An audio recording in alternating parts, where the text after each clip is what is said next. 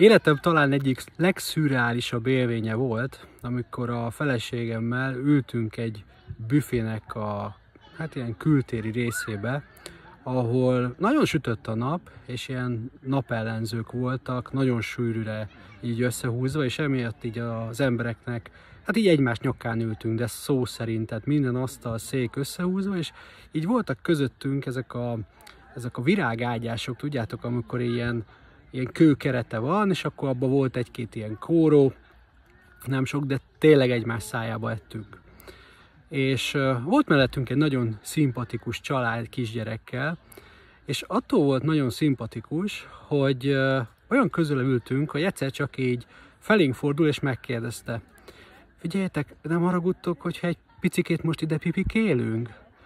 És így vettem épp a levegőt, hogy ott a WC,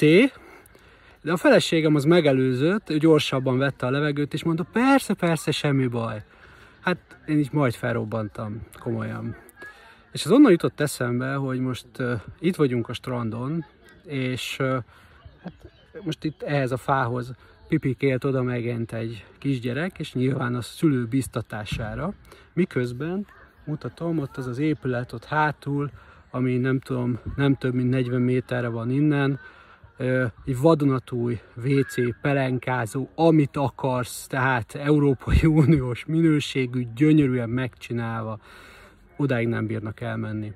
Az én kérdésem az, hogy hány méterre kell építeni a, hogy mondjam, így a játszótértől, vagy így, ahol az emberek strandolnak, így fekszenek, vagy hát ott, ahonnan kijössz a vízből, hány méterre kell építeni egy WC-t, hogy a kisgyerekes szülők is azt használják.